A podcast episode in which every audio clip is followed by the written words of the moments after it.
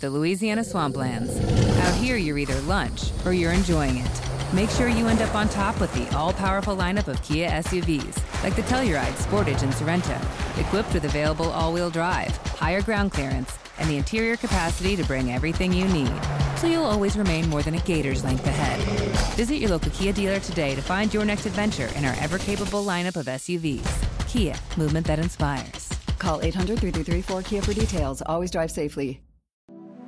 Bene, che cosa si intende per psichiatria digitale? Vi garantisco che sentirete parlare di psichiatria digitale e di salute mentale digitale sempre di più nel corso degli anni 20 di questo nuovo millennio. Chi mi segue probabilmente sa che ho parlato diverse volte di psichiatria digitale sia sul mio blog valerirosso.com che sul canale YouTube e sul podcast Lo Psiconauta su Spotify e iTunes. E lì vi invito ovviamente ad andare per approfondire maggiormente l'argomento. Ma oggi volevo provare qui a fare un discorso più organico e riassuntivo per permettere a tutti di orientarsi rispetto a questo tema che di sicuro rappresenta una delle evoluzioni della psichiatria, diciamo classica, per quello che può voler significare questa parola. Partiamo dal concetto di evoluzione esponenziale. Che cosa significa quando uno sviluppo culturale o tecnologico si diffonde in maniera esponenziale tra la popolazione mondiale? Sappiamo tutti che non è semplice essere osservatori neutrali dei tempi in cui si vive, ma se proviamo a soffermarci un attimo è evidente che per diverso tempo molti elementi di innovazione hanno avuto uno sviluppo lento,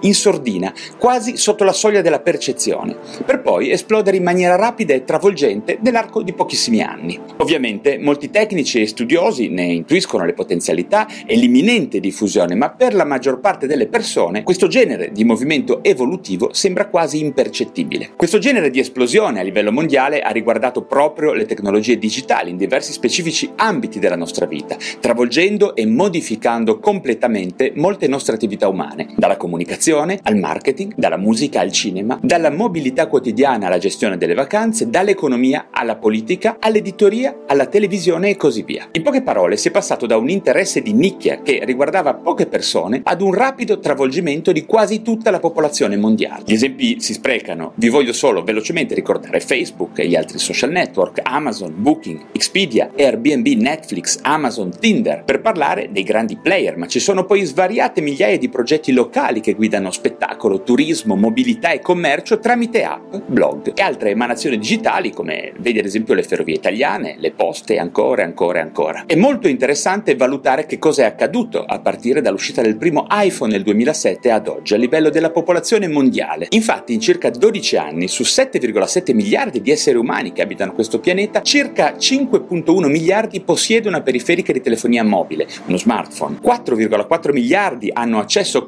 continuativo alla rete, 3,2 miliardi sono utenti dei social media da mobile. Sono numeri impressionanti che indicano un cambiamento antropologico dell'essere umano, immense possibilità in campi appunto come la medicina e la psichiatria e anche chiaramente molti pericoli se tutto questo potenziale tecnologico associato ad ognuno di noi non verrà gestito e governato con etica e competenza tecnica. Per scherzare vi voglio ricordare alcune affermazioni diffuse tra la gente nel corso degli ultimi vent'anni. Ad esempio verso la metà degli anni 90 si sentiva dire spesso lo vedi quello lì è un po' scemo, ha un telefono cellulare. Vi ricordate? Oppure alla fine degli anni 90 si diceva internet, una scemenza, serve solo a perdere tempo. E poi ancora agli inizi dei 2000 comprare su internet, mettere la mia carta di credito su internet, non sono mica scemo. E poi dopo l'uscita del primo social network verso il 2005, Facebook, a cosa serve sta stupidaggine? Io non ci sono e non me ne frega niente esserci. E poi per finire dopo l'uscita dei primi iPhone verso il 2010 si sentiva ancora dire avete sempre internet sul telefonino, a me non serve.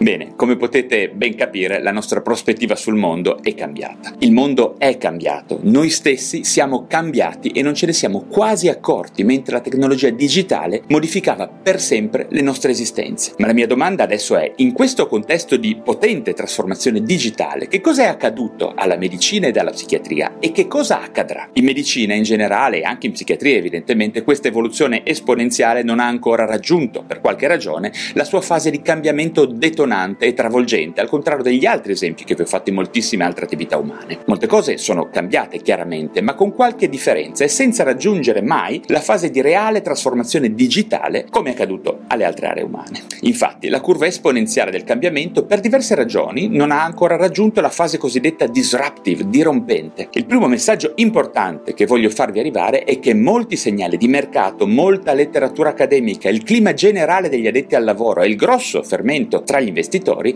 indicano che è verosimile immaginare che sarà proprio durante la prima metà degli anni 20 di questo nuovo millennio che il digitale trasformerà la medicina gettando le basi per il suo futuro. Come mai la medicina è forse l'ultima tra le importanti trasformazioni digitali delle attività umane? Beh, ci sono varie ragioni. Non tutte ovviamente sono chiare, ma possiamo affrontarne qualcuna. In effetti la medicina, al contrario dell'economia, del marketing, della musica, del cinema e delle altre aree che vi ho citato in precedenza, è sicuramente dotata di un elemento di sacralità e di importanza che ha imposto una quota maggiore di prudenza. È evidente che la medicina e quindi anche le varie specialità mediche sono state solo avvicinate dal digitale, ma non ancora completamente trasformate per ragioni essenzialmente prudenziali. Insomma, in medicina non si può osare troppo perché il rischio di errore può generare molti danni ovviamente. Tre ci sono delle ovvie riflessioni etiche da non sottovalutare. E poi la medicina e la salute hanno anche a che fare con problematiche di una complessità possiamo dire superiore, che hanno necessitato di un maggior affinamento delle tecnologie di base prima di poterle effettivamente applicare ad esse. Insomma, è evidente che la sanità non avrebbe potuto essere una early adopter del digital. Alcune caratteristiche specifiche degli ambienti sanitari hanno poi indubbiamente frenato la loro trasformazione in senso digitale. Scarsa propensione al cambiamento, timori delle professioni sanitarie di perdere il loro primato, generica diffidenza verso il nuovo. Ma dopo questa introduzione vorrei andare al punto, ovvero in che modo il digital ha cambiato e cambierà la medicina. Per analizzare meglio la psichiatria digitale, credo che convenga suddividere la trasformazione digitale della medicina e della psichiatria in tre parti, ovvero passato, presente e futuro. Iniziamo dal passato. Il passato ha tre grandi elementi da analizzare. Le grandi opportunità comunicative della rete e del web, la telemedicina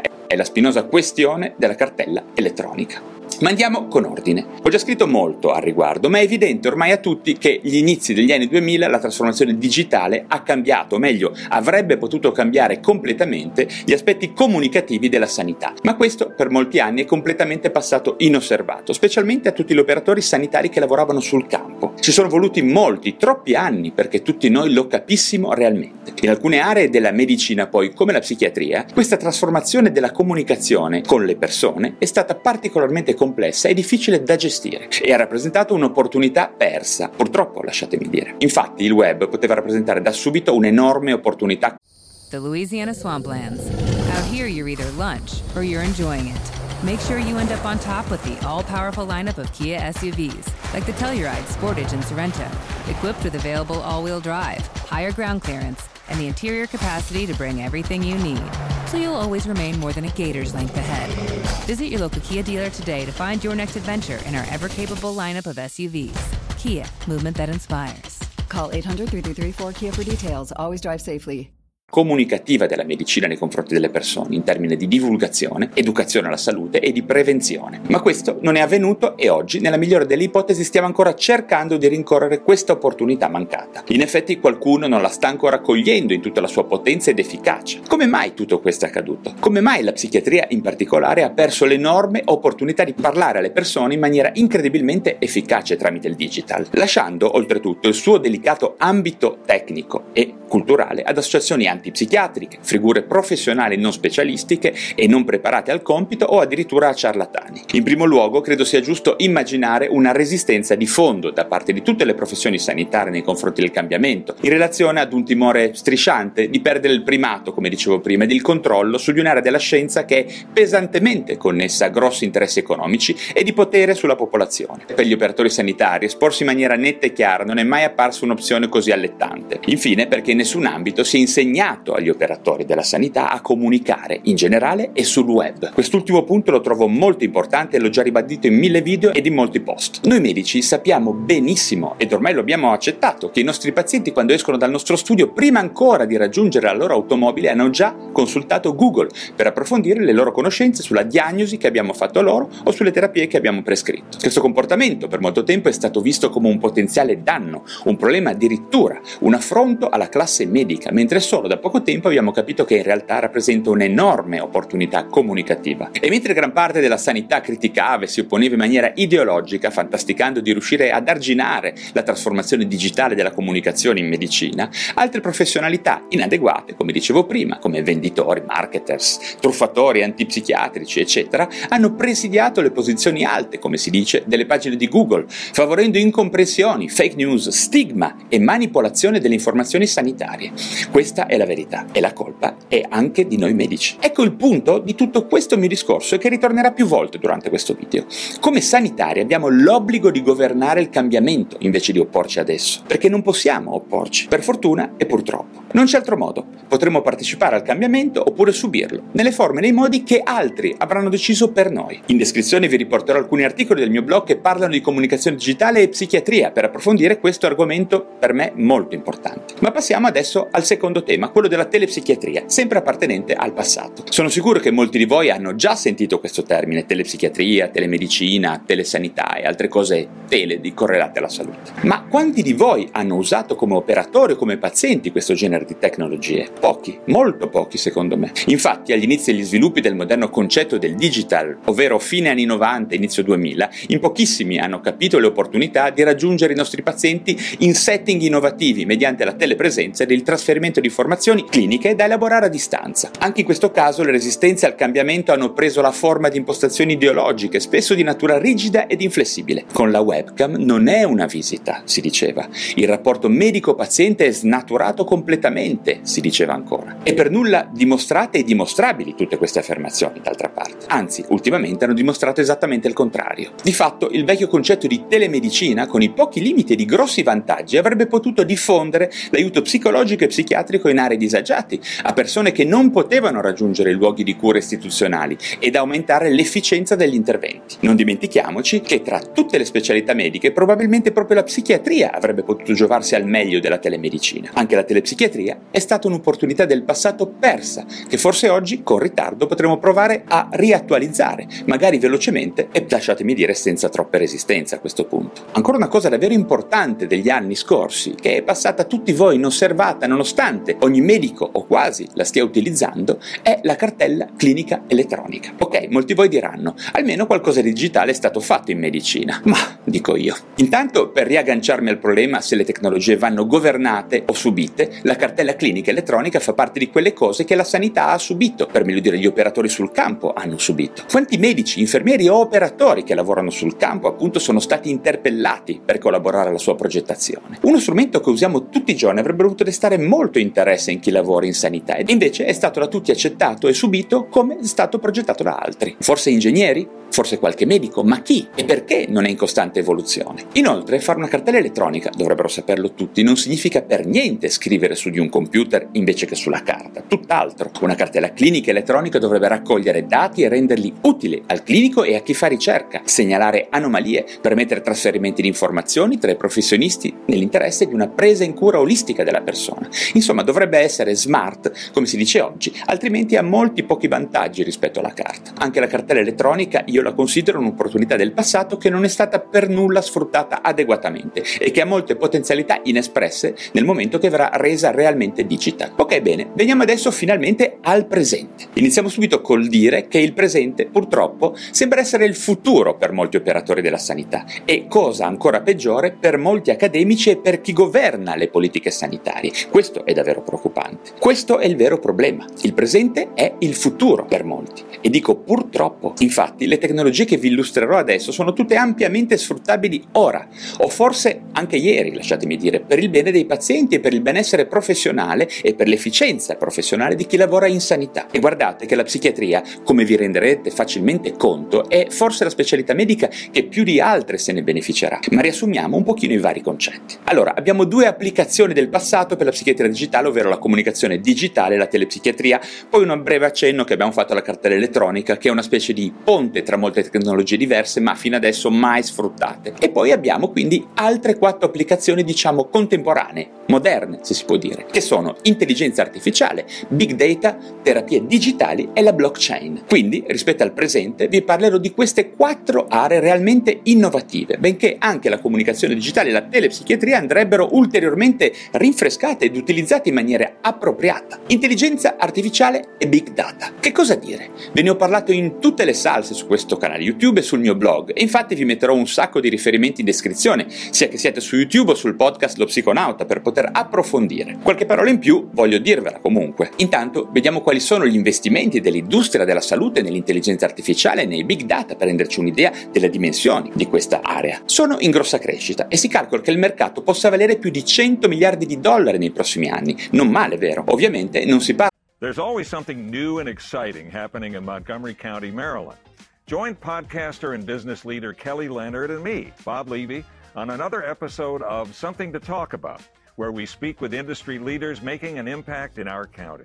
Parla solo di psichiatria, ma di medicina in generale e di industria del farmaco. È evidente come l'interesse dell'accademia e dell'industria stiano crescendo osservando il volume di pubblicazioni a riguardo che vengono prodotte ogni anno. Come potete apprezzare, la crescita generale è più del doppio in soli tre anni. Strumenti di intelligenza artificiale e software diagnostici allenati, per così dire, sui big data potrebbero presto diventare essenziali per gli psichiatri, così come lo sono stati per la medicina il fonendoscopio, gli esami di laboratorio, sino ad arrivare alla moderna diagnostica per immagini. Tutte opportunità che ovviamente la psichiatria non ha per la natura del suo campo di studio. L'intelligenza artificiale, se scomposta ed analizzata in maniera adeguata e senza preconcetti, cambierà presto la psichiatria, forse di più che il resto della medicina. Sicuramente in ambito della ricerca, per quello che riguarda la gestione delle informazioni, nulla sarà più come prima per chi farà ricerca in psichiatria, utilizzando le tecnologie digitali. Non sono molti gli psichiatri che esprimono un'opinione simile per ora, ma è solo questione di tempo a mio parere. Ovviamente l'intelligenza artificiale non sostituirà per nulla scuola,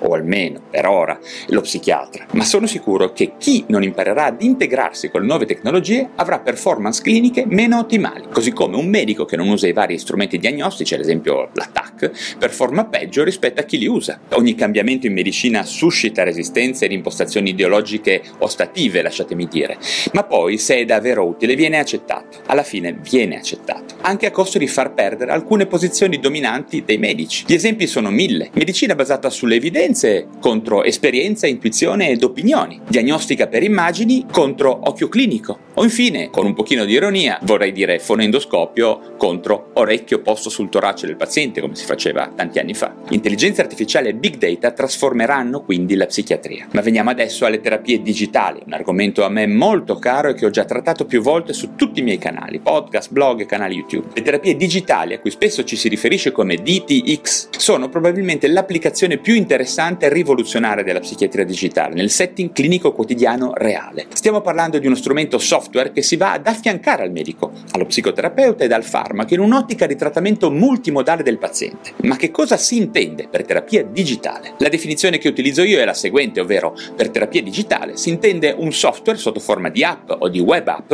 che mira a modificare un comportamento disfunzionale di una persona mediante la digitalizzazione, la trasformazione in algoritmo quindi di interventi di derivazione derivazione cognitivo-comportamentale, colloquio motivazionale o psicoeducazione. Ovviamente è importante sottolineare che quello che differenzia pesantemente una terapia digitale da una semplice applicazione di e-health è il fatto che la sua efficacia è studiata tramite clinical trials randomizzati, alla stegua di quello che si fa con i farmaci e che non è liberamente scaricabile da un app store, ma deve essere prescritta da un medico in associazione o meno con un farmaco. Ovviamente l'accesso alle terapie digitali erogate prevalentemente da uno smartphone non è più un problema, in ragione dei dati che vi ho riportato all'inizio rispetto alla diffusione delle periferiche che sono ormai ubiquitarie sul pianeta e tutti le sanno usare benissimo. Lo ripeto, le terapie digitali si andranno ad affiancare all'equipe di lavoro, al farmaco, aumentando l'efficienza del trattamento globale del paziente. Non, ripeto, non sostituiranno il medico, l'equipe di lavoro quindi. In sintesi, la DTX, la terapia digitale, renderà l'intervento classico ancora più efficace. Andate in descrizione a vedere i vari link che vi ho lasciato per approfondire anche l'argomento delle terapie digitali. Ok, veniamo adesso alla blockchain in psichiatria. Anche in questo caso vi lascerò degli aggiornamenti in descrizione, ma quello che mi interessa passare in maniera semplice ed il più possibile chiara è che la blockchain è l'unico modo possibile per garantire la condivisione dei dati, la sicurezza degli stessi in un contesto sanitario che risulta essere ad alta intensità di dati. In pratica una blockchain seguirebbe una rete peer-to-peer. Si tratterebbe fondamentalmente di un framework di rete multicampo integrato peer-to-peer composto da crittografia, algoritmi ed espressioni matematiche volte a risolvere i tradizionali limiti di sincronizzazione di database distribuiti, utilizzando algoritmi di consenso distribuito appunto. Infatti la tecnologia blockchain contiene al suo interno sei elementi chiave di fondamentale fondamentale importanza per la medicina e per i dati trattati in medicina. Essa infatti è decentrata, trasparente, immutabile, autonoma e open source, oltre ad essere ovviamente anonima. Quindi sembrerebbe essere non solo la criptovaluta il suo ambito ideale di applicazione, il bitcoin tanto per intenderci, ma anche la sanità pubblica in tutte le sue declinazioni. Ovviamente il discorso sulla blockchain è forse il più complesso, il più tecnico e vi rimando i miei link per approfondirlo. Ma veniamo a delle conclusioni. Prima di tutto spero sia ancora più evidente a questo punto l'importanza per noi psichiatri di iniziare da subito a governare la trasformazione digitale della psichiatria, piuttosto che a subirne a breve i suoi cambiamenti attuati da altre figure professionali, sostanzialmente ingegneri e tecnici connessi non a noi e ai nostri pazienti, al setting reale, ma ad un concetto generico ed inesistente poi di sanità. Questo è realmente il messaggio che vorrei lasciare a tutti i miei colleghi medici, ma anche agli infermieri e a tutte le professioni che collaborano in sanità. Vi ripeto, l'esempio della cartella clinica elettronica. Nessuno ne parlava negli ospedali e negli ambulatori, nessuno se lo immaginava e poi all'improvviso è arrivata. Questo esempio è davvero paradigmatico. Una cosa così importante e fondamentale come la cartella clinica elettronica non è stata progettata in modalità collaborativa con le professioni sanitarie, che poi l'avrebbero usata tutti i giorni e di fatto non ne rispecchia le necessità e non rappresenta neppure un 10% delle vere potenzialità digitali che potrebbe avere, almeno mediamente osservando le varie realtà con cui sono entrato in contatto. È evidente che nei prossimi anni 20 di questo millennio la psichiatria e la medicina tutta verranno stravolte dal digital, offrendo a noi e ai nostri pazienti enormi potenziali di ricerca, diagnosi e di cura. La diffusione trasversale delle tecnologie ed il web permetteranno di attuare anche un ulteriore ed importante cambio di paradigma nella salute, dove sempre di più il paziente diventerà parte attiva e collaboratore del medico nello studio e nel perfezionamento delle cure, il cosiddetto paziente esperto, ne ho già parlato in altri video, in altri post sul mio blog, andateli a vedere, ve li metterò in descrizione. Soltanto attraverso la rete e le tecnologie digitali le persone potranno essere davvero coinvolte nel cambiamento della medicina, che diventerà costruita sul mondo reale e non sulle astrazioni di modelli ideali di una ricerca accademica alle volte un pochino sganciata dalla realtà. A questo punto chiedo a voi tutti, pazienti e colleghi, cosa ne pensate? Siete pronti? Bene, grazie a tutti voi che siete giunti alla fine di questo mio lungo video, uno dei più lunghi direi. Se vi è piaciuto datemi un like ed iscrivetevi al mio canale YouTube o al podcast a seconda del luogo digitale in cui mi state ascoltando. Grazie ancora, vi prego commentate e alla prossima. Okay, round two. Name something that's not boring. A laundry? Ooh, a book club. Computer solitaire, huh? Ah, oh, sorry, we were looking for Chumba Casino. That's right. ChumbaCasino.com has over 100 casino style games. Join today and play for free for your chance to redeem some serious prizes. ChumbaCasino.com. No purchase necessary. Forward, prohibited by law. 18 plus terms and conditions apply. See website for details.